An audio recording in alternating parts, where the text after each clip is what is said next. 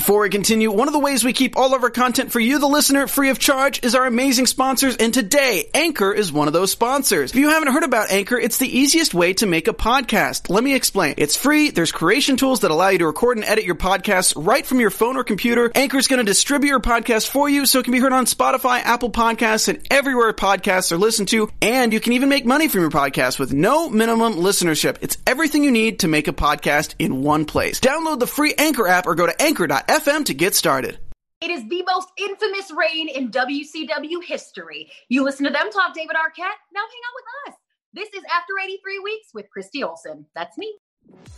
I'm Maria Menounos, and you're tuned in to AfterBuzz TV, the ESPN of TV talk. Now, let the buzz begin. Ooh, hello, 83 Weeks fans. It is time for all the buzz about this 83 Weeks episode of David Arquette. Welcome to the show. So happy to be interacting with real humans. And I know you all are there because I can see you in our live chat. And I want to, of course, welcome our big guest of the week, of every week. This wasn't his idea, but he did let it happen. However, he also convinced me this was a great idea. Please welcome Eric Bischoff. Hello, Eric. Hello, Christy, George, Steve. How in the hell are all of you? George, oh. Uh, George is too busy reading. I'm trying to be. I'm trying to be positive, like Paige apparently, but I'm oh good. God. I don't see anyone munching on any Braunschweiger sandwiches. However, Eric, the chat roll, Michael Mackey does want to know if that's what you're having for dinner after all that chatter. I'm not. However, however, I did have some Braunschweiger or liver sausage uh, yesterday as a little bit of an appetizer. Um, and, and, we were talking a little bit offline before we went on the air, and I'm on this keto diet, which I really love, by the way. And I, last night I had goose eggs. I should have brought one up. I just ate one right before I came up because I haven't eaten all day. I'm also fasting like 22 hours a day.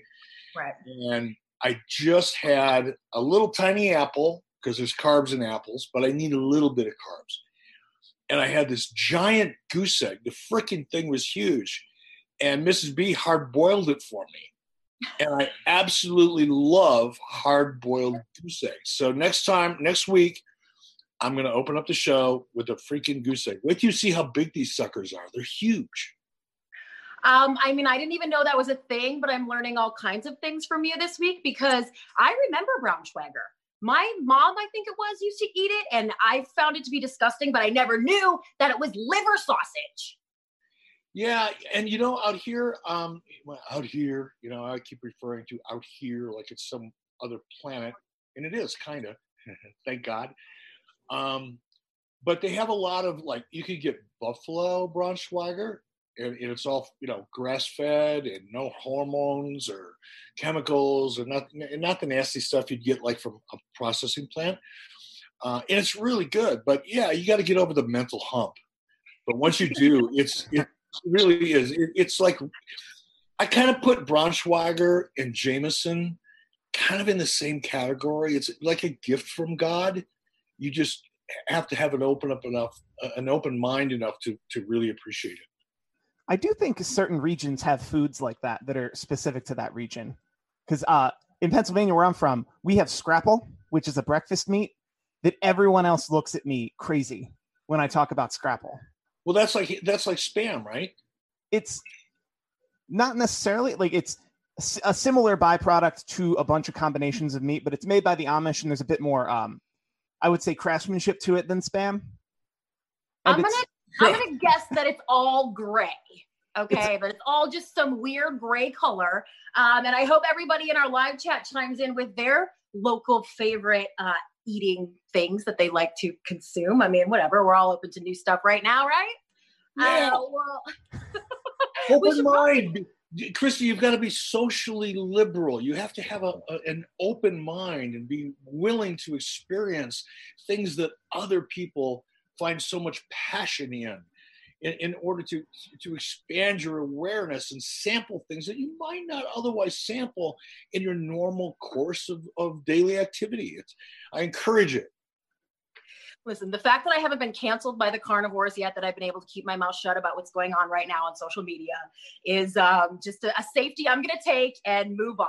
So let's get to David Arquette. Eric, you were working super hard this week. I don't know if you know, um, everybody else is pretty chillax. You don't have to be doing all this, but you gave us a really great episode of the show and a bonus interview with David Arquette, which uh, everybody can find on ad free shows. I loved it. What did you think? Like, how did you come away from it after sitting down and having that conversation with David, which was incredible? What blew my mind, Christy, well, I was, uh, was seeing the documentary that he did. Um, I mean, interview. I was like, so excited to interview David after seeing the documentary because I had no idea what he did. I knew he was doing a documentary, and in fact, I think I was one of the first people that he reached out to to help him kind of start the process in terms of you know showing up in Detroit to to the Legends of Wrestling. You know, the very first one there was two, and the first one he came to, uh, which ended up being a disaster. Um, there was massive amounts of alcohol involved, and it was ugly. But when you see the documentary, you'll see it. And it was you know it was a shoot. It was a real deal. Um, but he David poured himself into that documentary and took me personally on a journey that I had never been on before. You know, and I, I don't want to give away too much of the uh, of the documentary, but you know, it it really that winning the WCW World Title, it, a it was not his idea, and for the record, it wasn't Russo's idea, even though he's taken credit for it. Why I'm not sure, but it was Tony Schiavone's idea, and Vince always positioned it, you know, over the last two decades is you know that was one of his ideas and he wore it as a badge of honor you know which is typical vince russo. But it, it wasn't david's idea. David didn't politic for it. David didn't really even want to do it but it was what we all felt we needed to do. And yeah as you said in your open i approved it. It was my call. I could have said no and i didn't uh, but it was tony's idea. And, and winning that title had such a profound impact emotionally on David, and not in the way that you would think, because as you will hear David say in the in in the interview, is you know this thing that he loved, and he grew up loving professional wrestling just like all of us did as a kid with his father. You know, I hear that so often. It was part of his childhood, and one of the things he remembered about you know doing with his dad and for him to get in the ring, this is a guy that's worked with you know movie stars and went on to work with Kevin Costner and Kurt Russell, and you know he's done you know he was, he was you know married to Courtney Cox. I mean, it's not like the guy you know had never experienced fame and fortune in Hollywood before, and he he got in the ring, he won the title, and he he thought that wrestling fans would go, "Wow, that's really cool! You're one of us, and you won the title." And the exact opposite happened, and it really hurt him not not in a not in a slight way. David is a very sensitive guy, and you'll get that when you see the documentary. And I think you you got a glimpse of it when you saw um, the interview that I did with him on adfreeshows.com. He he hides it well. He manages it, but he's a very sensitive guy. And it bothered him for like almost two decades to the point where he said, I, have got to, I've got to apologize. I got to send a love letter to the wrestling industry and I got to do a make good. And his idea of a make good was to start at the very bottom in some of the, you know, in, in some of the toughest conditions he could find and learn what it means to be a part of an industry, not just from the front row as a celebrity who got to participate for a cup of coffee, but as just like any of us would, George, just like you do you know start at the independent level and work your way up and learn the culture and learn what what it means and and understand why wrestling fans have such a profound impact uh, or excuse me such a profound respect for the industry and the things that he put himself through. I wouldn't do.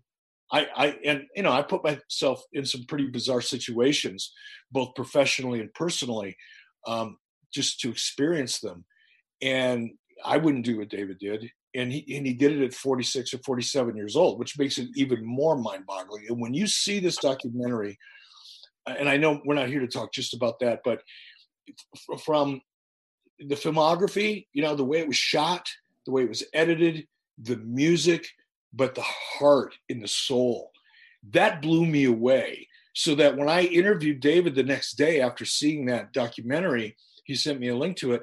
I, I, I was like, I was like the biggest mark in the world. I was so excited to interview him. And I, I got to tell you what, I've always respected David. But now, like on my list of people who I really look up to, David's up there. You know, he may not be at the top of the list, but you know, he's definitely, you know, right near the top. Not because of what he's accomplished, not because of anything else, but because of the commitment that he made. And more importantly, how much he revealed of himself, figuratively, figuratively and literally. He he exposed himself emotionally in ways that very few people have the balls to do. And and and for that alone, he's my hero. For that alone. So I was excited to talk to him. So that that that certainly uh, covers the question. Ken terminated by Google just asked in the chat. Uh, have you seen have you seen any of uh, David Arquette's post WCW work? And would you agree that he's become a better worker, despite what Jim Cornette thinks? Ken terminated by Google was super chatter. Uh, before the documentary, had you seen any of uh, David Arquette's post WCW work? Uh, you talking about working the ring? Yes. On the independent scene, sure. Mm-hmm.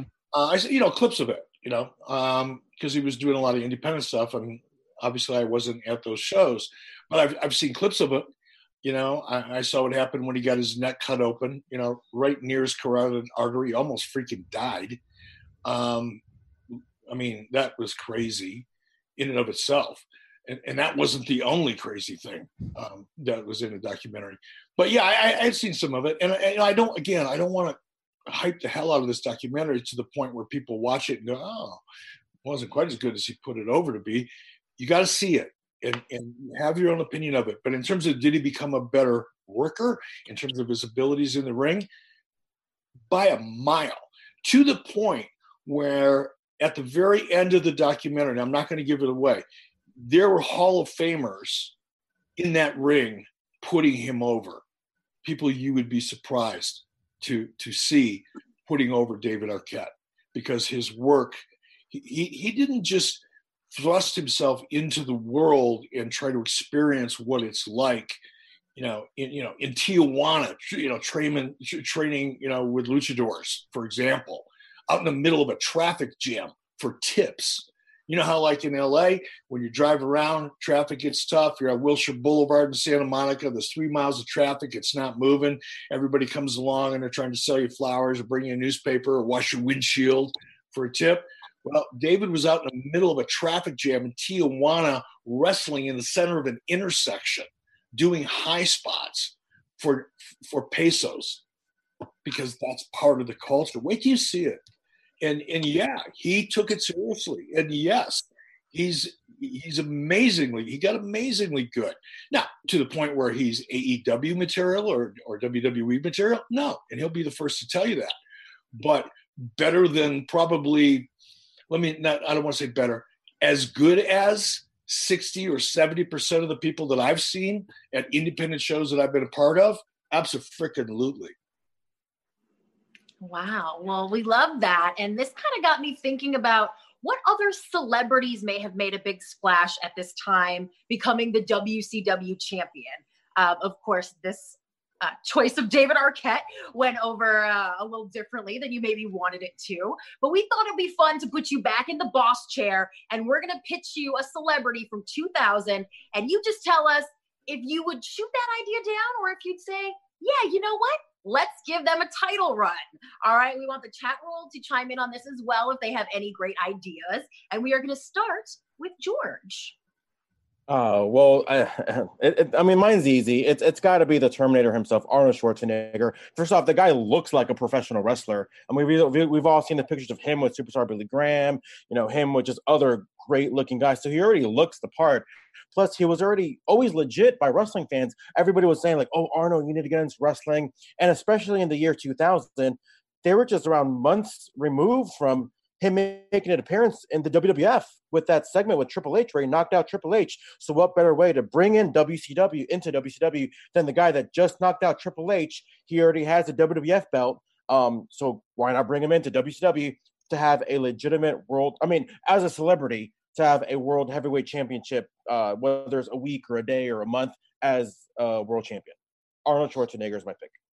Yeah, I mean, look, that would have been hard to pass up that opportunity.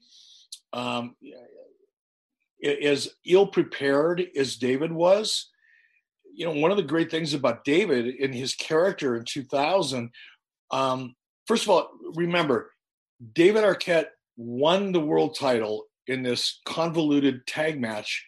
Um, but he, he won the world title by beating me. Christy could beat me in a shoot. Steve Kaufman could beat me in a shoot. All right, George, you could you could bounce me all over the arena. all right. So David Arquette beating Eric Bischoff for the world title was not quite the same as David Arquette beating Jeff Jarrett or David Arquette, Arquette beating Diamond Dallas Page or David Arquette beating Eddie Guerrero or Booker T or you know. So I think you know even though David winning the title was an affront to many wrestling fans because you know, the most coveted championship, according to Dave Meltzer, the most coveted title in the world, putting it on a celebrity that, that wasn't a wrestler was like the sin of all sins. At least it was a stunt where he was beating a guy like me, which, you know, shouldn't have mattered, right? But to have a guy like Schwarzenegger come in and win the world title against an established talent, I think would have been a far graver mistake. So, as much as I would have been tempted to obviously tempted because he's Arnold Schwarzenegger for crying out loud. Mm-hmm. But and whether or not he had been in WWF is irrelevant. But it would have been interesting. We, we would have had to find a way for him to walk out of there with the world title without having had to beat somebody that was an established talent or have an actual match. I'm going to give you a little hint. I don't mean to be critical. I'm not judgmental. I'm just stating what I think is a fact. I've I've come into contact with many bodybuilders who looked like they could eat you alive, who couldn't recite the alphabet and tie their shoes simultaneously, right? They're not athletes necessarily. They look like they're athletes. And I'm not saying all. So before you burn up my freaking Twitter feed, this is a general, broad statement. Okay. My personal experience in real life I was a bouncer in Chicago. I had more than more more times than I can count.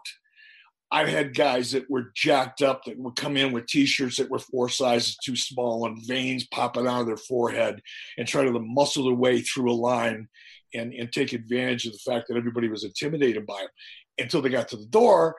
And then 180 pound me said, Hey, brother, get, get back at the end of the line.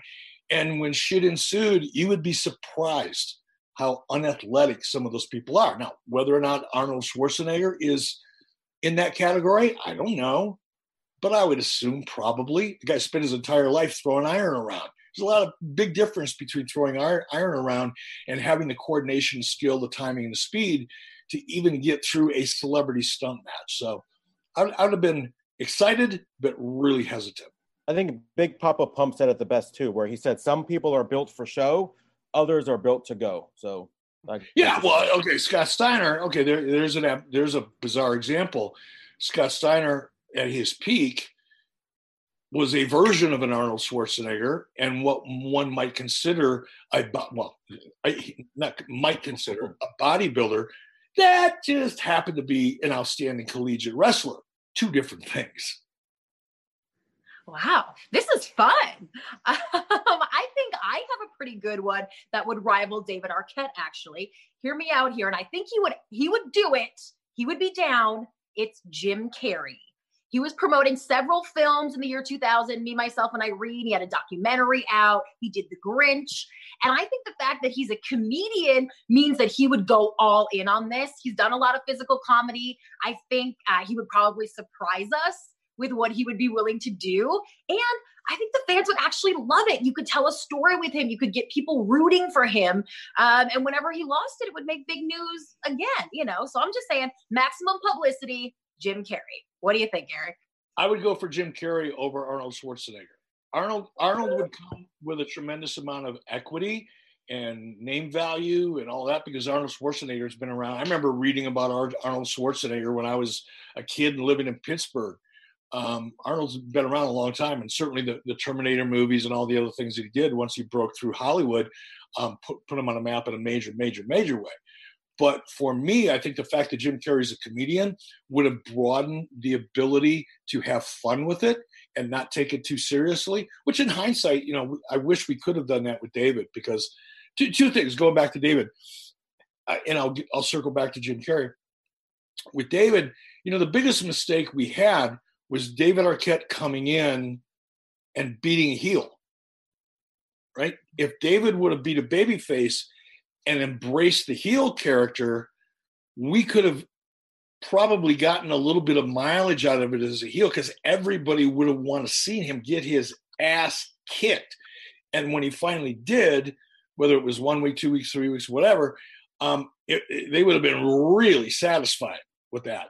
But instead, he wasn't a baby face. He was thrust into a position where he was beating a heel, which by default he was a baby face, but he was a baby face that no one liked because he was a 150 pound celebrity.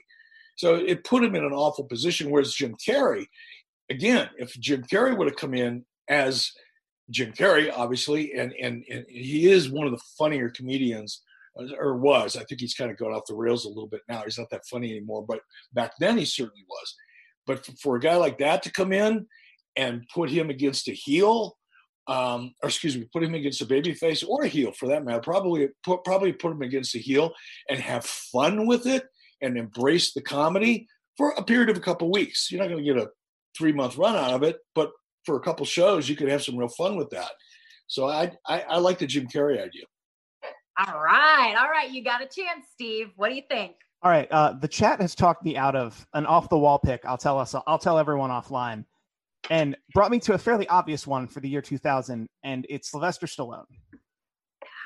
Sylvester Stallone brings a similar name heft that you'd get from someone like Arnold Schwarzenegger, plus less of, less of a bodybuilding physique and more of a fighter in ring perfor- athletic performer physique that I think he would be a very interesting pick. Now the question becomes, do you think he would want to work heel against a babyface? Because that's the only way I could see any outsider winning a world title on their first night working. I mean, I, I I've met Sylvester Stallone. I did an interview with him. I don't know when it was, 93, 94, or whatever. Um, but I don't know him, mm. so I have no idea. I think Sylvester Stallone, even by then, from from it, that one. I and I'll tell you why. It's, it's not a bad idea, mm. But I think the expectations would have been so high because of everything else that Sly had done. Look at me, I call him Sly, like right? Yo, Sly, you gotta go have a cigar. um, but I think the expectations would have been too high, and I don't. I, I there wouldn't have been the ability to find humor in it and have fun with it. It would have automatically gone into the serious category, and I think that would have been a challenge. Although, unless you had him, let's say you had him three matches over the course of two years, and he comes in and loses the first match, that you build up, and then he doesn't come back for like eight months. I'm just trying to, if you're trying to mirror the Rocky character, that's what would happen. Well, would, now, I mean, you're talking about something completely different. Now you're talking about an arc and a story. You're talking about a journey. Guy comes in, big time celebrity, Rocky, physical guy, right? Um, and I'm sure he is a physical guy. He did a lot of his own stunts. He learned how to box. Um, you know, I'm, I'm, sure I would, you know, if I had to get in the ring with either Stallone or Schwarzenegger, I'd pick Schwarzenegger at his peak before I'd pick Stallone. Because Stallone knows how to box.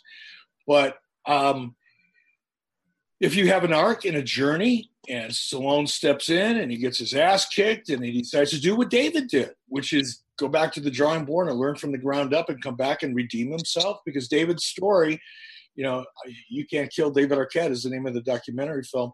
Um, it's a journey, and it's it's a journey about redemption. So if you have that kind of an arc, and you had that hero's journey of redemption, then of course it could work. Anybody could work at that point. If you've got a good, this is, you know, I know I beat this freaking drum to death, and I'm sure most of my audience is probably sick of hearing about it. So I have to be. It's a little bit like calling out Dave Meltzer.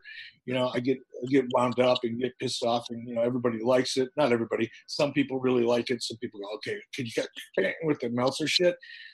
But one of the other things that I talk about more than how much I, I can't stand Dave Meltzer and his reporting, um, I don't dislike Dave. I, I dislike his reporting. Two different things. But is okay. Is it? I'm not gonna. I mean, I'm he's not not the gonna- highest quality person in the entire I'm, world. I'm, I'm not going to refer to him on, on your show the way I refer to him on my show because it's kind of gross. But but um, story. I mean, you give me a story. You give me a journey. You give me something to invest in. And if, if somebody like you know anybody, you plug in any celebrity here wants to commit to it and do the work, and there's a great story behind it. Anything can work. Oh, I love that. We got to get to some of these questions from the chat roll, but they had one more idea. They said, uh, Michael said, "What about Gene Simmons from Kiss? That would definitely be a good one too." And when you when you tried to make happen, right, Eric? No, there was never a conversation about, putting Gene Simmons in the ring. There was there was a strategy in place that Gene and I had kind of worked out where we were going to create, you know, a, a Kiss army of professional talent um, that would wear the, the, the, the Kiss gimmick to help us, you know, create a line of merchandise for the wrestling audience based on the Kiss franchise. That we talked about, but never getting Gene in the ring. Uh, I'm sure you want to make him take a bump at some point. I don't- we're going to pivot. I, I, you know, and I, I do know Gene a little bit. You know, I, I, I knew him a little bit a long time ago. I, I don't get the impression he's a physical guy. He's one of the smartest people I've ever sat down and talked to. I think he, he speaks seven different languages. Um, he's he's one of the most intelligent people I've ever had the um, uh, honor to sit with and talk to. And do, I mean, I learned a lot from Gene. Um, learned a lot from Gene in his house. You know, he's married to Shannon Tweed, right? You know who Shannon Tweed is? Yes. She was a Playboy Playboy centerfold at one point. Still Um, looks good. I, I was at Gene's house one morning for whatever reason. He wanted to have a meeting like at eight o'clock in the morning or something. So I went to his house for this meeting, and we go down into his basement, uh, lower level. I said basement. You know, it's not like the basement that I had when I was a kid in Detroit. I mean, it's a lower level. But the entire is probably 3,600 square feet, and it was like a a distribution warehouse filled with all of his merchandise because he handled all of his own licensing and merchandising. He didn't farm it out, um, or at least he handled a good portion of it, and he oversaw it. Um, brilliant guy, and and I remember when we were done, we concluded our business, and we went upstairs for breakfast, and Shannon was up there, and she's at the stove, you know, she's wearing one of Gene's long shirts, and it's about it, at least as far as I could tell. Didn't get a close up look, if you know what I mean but she was stunning, just stunning. Anyway, sorry. No, that's a great story. That actually, I think I think the guys would appreciate any other details. Well, that's Actually- all I got. That's all I got. I don't, mean I don't mean I don't mean to suggest there was anything more exciting than that, but for me to be, you know, because I look, you know, I've been around celebrities for thirty years, but I still kind of get that. Ooh, I'm in a room with Gene Simmons, or you know, whatever. And when you're in the room with a guy like Gene Simmons' wife, who's eh, two thirds naked, just cooking eggs like it's no big deal, like you know, I was a member of the family. It, it was a moment that I'll never forget. Clearly, I'm bringing it up, so it, it left an indelible impression on my mind. And by the way, I'd already seen her naked in Playboy, so it wasn't like, you know, that was exciting. I mean, the whole world saw her buck ass naked. Not a big deal, but you know, when she's standing four feet away from you, flipping a sunny side up egg, that's a big deal. um, Well, I. I love that. So let's give the chat roll a chance to uh, have that kind of a connection with you, Eric. We're going to start with CJ LaChapelle, who is wondering how involved were you with the design of the WCW belts back in the day? Zero, zip, Zero. zilch. Zero, nothing. Had nothing to do with it. Just wasn't. You know, and I, you know, there's things I I look back on and go, God, I wish I would have had, you know, wish I would have had my fingers in that a little bit more. I probably should have, you know, not delegated that out as much as I did, or this out as much as I did. You know, I, that, that's one of my strengths, and and also is one of my weaknesses. Is I'm not a micromanager. I'm a macro manager. I put people in place that you know I have every reason to believe or hope that they're going to do a great job until they don't, and I move them along and find somebody else that can. I'm not a you know, it's one of the things about Vince McMahon. You know, good or bad, you can take your pick because um, there's great things about it and there's bad things about it. But when you're a micromanager and you have to have your fingerprints on every single thing, uh, very few people are capable of doing that over the long term. Vince is one that is sort of um, probably to his own detriment because he he's just so involved in, in everything and you know you only have so much bandwidth i don't care who you are. Uh, but i'm the opposite of that. You know i'm i was always more of a macro manager. So there was a lot of things like that that i didn't touch that i probably should have in retrospect. Uh ball don't lie worldwide in the super chat. Is there one wrestler you wish you had used differently? I think i know the answer. Boom!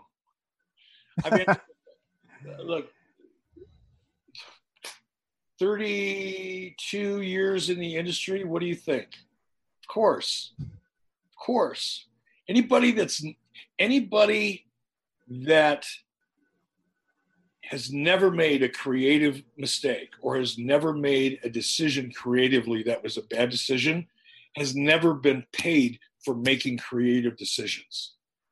In a, in a creative industry, I think if you can bat 300, you're pretty damn good. You know, nobody bats a thousand. Nobody. I, I uh, 300 is probably high average. I think if you can bat 250 you're, or 200, you're pretty damn good. The majority of the ideas that how many bad ideas have we seen over the last six months? You know, I mean, come on. Eh, but you you know you sometimes you lay it out on paper, you talk through it with other people, you come up with an idea, it looks like the best idea in the world until, as my buddy Bruce Pritchard would say, the bell rings and it all goes to shit. Well, of course, I made a lot of those mistakes. So does everybody else. Interesting.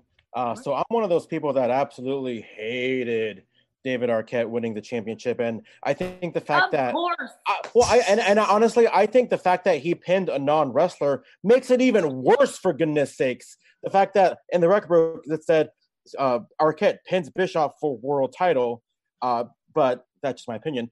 Um, with that said, I know Russo still defends it. Do you still defend it in the grander scheme of things of Arquette winning the championship? To, to a degree, because you have to look at the context.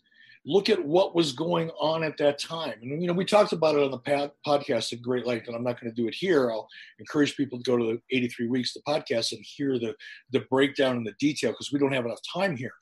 But I was just coming back. I had a rep within Turner Broadcasting and Time Warner at that point um, of not playing well with others. I was that one executive that everybody, you either, I was polarizing you know, there were some people that really loved the way I handled business, and there was a lot of people above me that didn't really like it because I was like as anti-corporate as you could possibly get.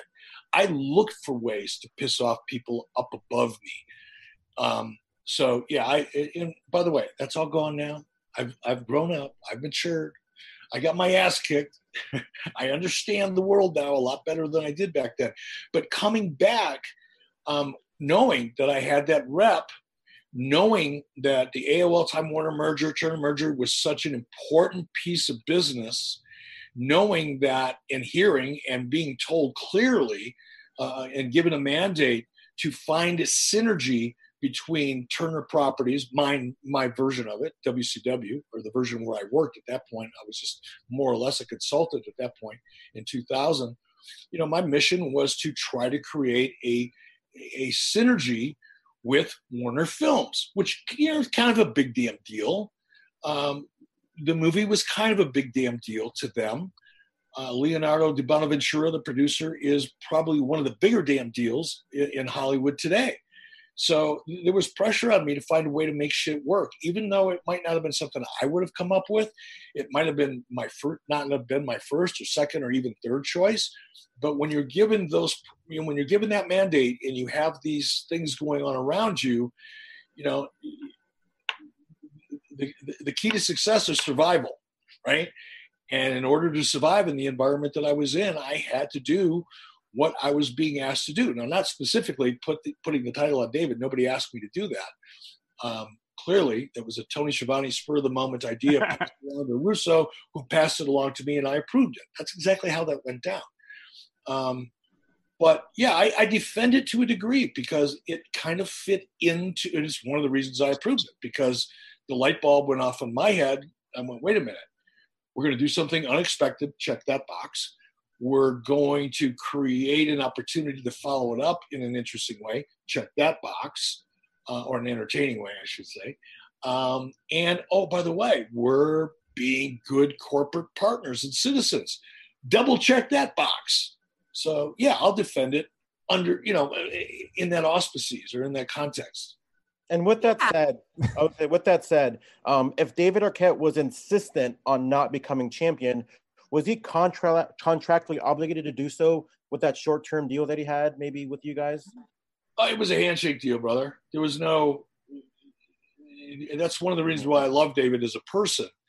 I, I love people who you know you can sit down, you can talk about something over or, over a beer, over a sandwich, or over breakfast, and have a couple you know exchanges back and forth, shake hands, and boom, you're off and running. And if you come up with a better idea or a different idea, you sit down, you talk about it, and you work through it, and you go. Uh, but there was no contract that would have he would have had to fall back on, or I would have had to fall back on. There would have been no litigation. It would have just been a conversation. Well, Eric, you made a very uh, convincing argument this week on 83 Weeks. And like I said before, you got me convinced this was really a great idea, all in all. Uh, a little shout out to Nicholas Roque, who said he misses Eric Bischoff on Raw. Uh, hardly anyone's watching nowadays anyway. Whoa, and Christy. Ow. Truth. Truth. Well, you you've offered your thoughts on that, and I think you know we're all kind of waiting for them to maybe take your advice and stop doing the live shows. Uh, but in the meantime, Uncle Rory wants to know if you prefer a Swedish or a sports massage, Eric. Same Uncle Rory, if you're asking. Depends on the masseuse.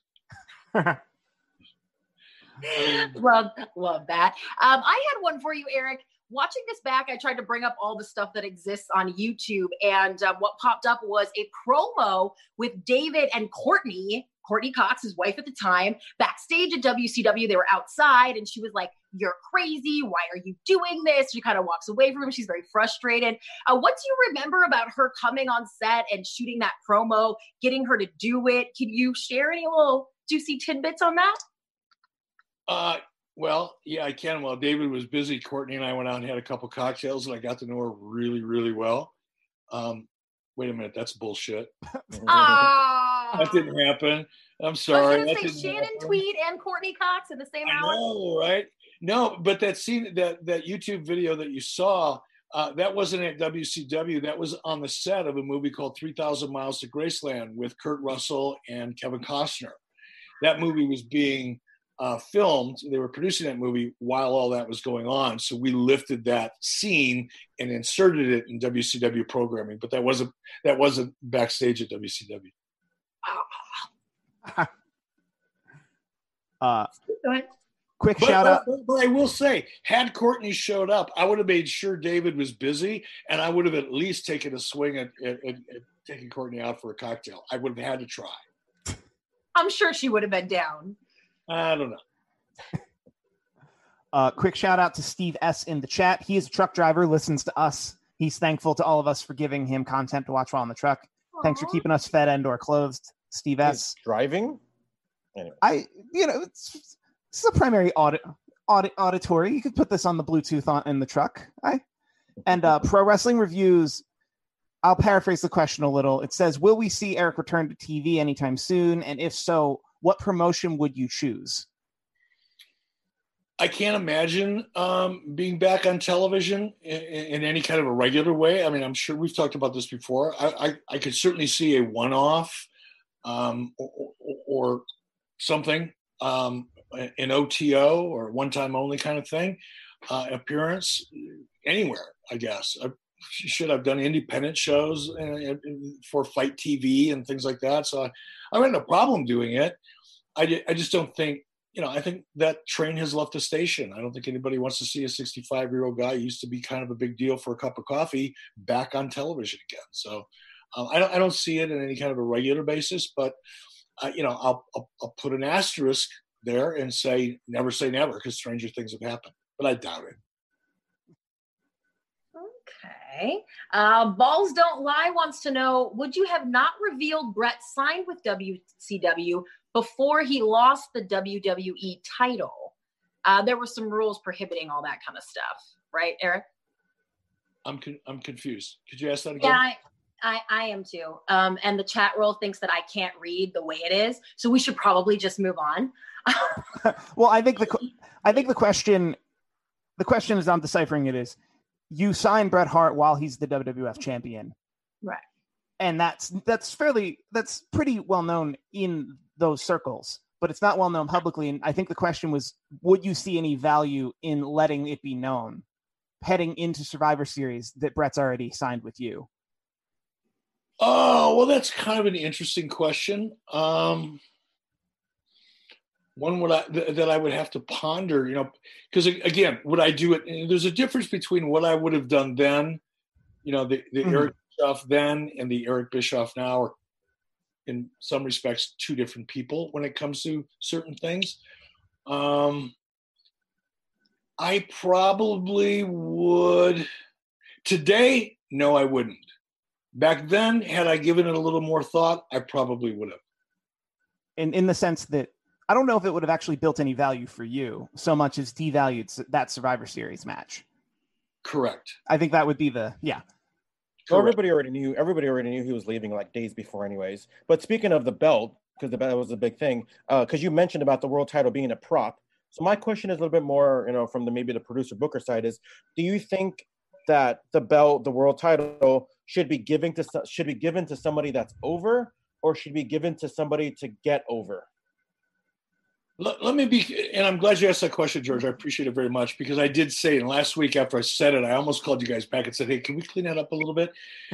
Because I, I didn't want to imply any lack of respect for the title or the people that had won it, or the amount of dedication and effort and everything else that it takes, talent above all else, um, other than sacrifice, to get to that level in a major company. I certainly did not mean to respect the title in that regard.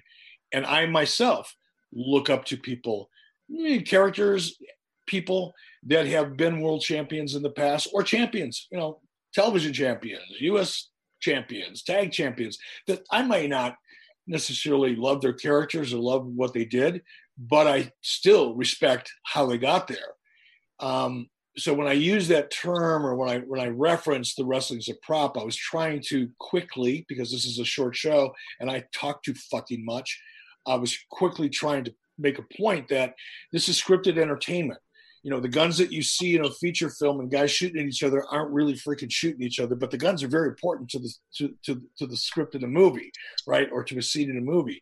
I was trying to draw parallels between fiction, scripted world, and somehow sometimes people because wrestling is such a bizarre thing sometimes people forget that it's scripted entertainment. And the prop is a device. It's a better way to say it. It's a device. It's a storytelling device. To answer your question george um, i personally believe that if if somebody's already over the fuck do they need a title for? Unless you're going to take it off of them so that they can chase it and get more over that I could buy. But for the most part, I'm a firm believer that a world title, any title, is a device whereby you can, if you're actually you actually give a shit about story, you're following somebody's journey to win that title because that those are the stakes. That's the holy grail. That's the lottery ticket. That's a life changing moment. That's boy meets girl, boy gets girl right? That's the love story. It's Shakespeare. Fuck. It's it's it's part of every, you know, most stories that, that you'll find in in history is that quest for something and an achievement. And that's what the world title should be. But I think it's more valuable from a storytelling as a storytelling device to see that journey and the quest for it as opposed to somebody that's already over getting it. Hmm. I don't know. That's like seeing. It's like, you know, it's like watching. You know, finding out that Bill Gates won a three hundred million dollar lottery ticket. Fuck. Did did did real quick though? Uh, did Hulk have an opinion on it on on pro Arquette being champ or con? Yeah, he, he did. Now his point of view was a little bit different because of his experience. He made a lot of money as a babyface with the title, who is over. So his his perspective on it was different than mine. Um, he had a couple hundred million dollars to back up his point of view, and I didn't. Um, but um, but yeah, we could we we we we conflicted there. All right. Wow. So much good stuff to discuss this week. You guys are Um, on fire. You guys are on fire today. I love. God, no, maybe I I am. got so many more questions too. got It's not enough. I know the chat roll's on fire too. I just want to take a quick sec to shout some of them out. Daniel Fee33 says he loves your work. We want to say hi to FM and Matt and Zombie Fam, Quake Quake, everybody. And thank you, especially Eric, for spending this little hour with us. We do this every week live at 5 p.m. Pacific on Wednesdays on the 83 Weeks channel. You guys got to join us, get your questions for Eric, listen to 83 Weeks, and come and hang out with us. So thank you again, Eric. Hey, thank you guys. I love you. I love all you guys. I have so much fun doing this. I really, really do. And I appreciate your time and your effort and, and everything that you put into it. Steve, Mr. Kaufman, has kind of given me a, uh, a, a, a, a, the idiots Well. posting on YouTube. So I'm going to actually um, try to post a YouTube channel in addition or a YouTube show in addition to this uh, tomorrow. I'll commit to doing it tomorrow. So whatever questions we didn't get to tonight, I'll try to get to tomorrow. How's that? Sounds great. Oh, that's so kind of you, Eric. We love that. And uh, thank you, George and Steve, for joining us and for everybody for hanging out. We will see you next week when we talk. Wait, Ask Eric anything. Ah, the debut, the Monday night debut. The debut. Monday Night War, TNA. Oh, I'm wrong. Never mind. It's going to be a good one, and we will be right here for it. We'll see you then, Eric, and all of you. Thank you so much. Bye bye. Our founder, Kevin Undergaro, and me, Maria Menounos, would like to thank you for tuning in to AfterBuzz TV. Remember, we're not just the first, we're the biggest in the world, and we're the only destination for all your favorite TV shows. Whatever you crave, we've got it. So go to AfterBuzzTV.com and check out our lineup. Buzz you later. The views expressed herein are those of the hosts only and do not necessarily reflect the views of AfterBuzz TV or its owners or principals.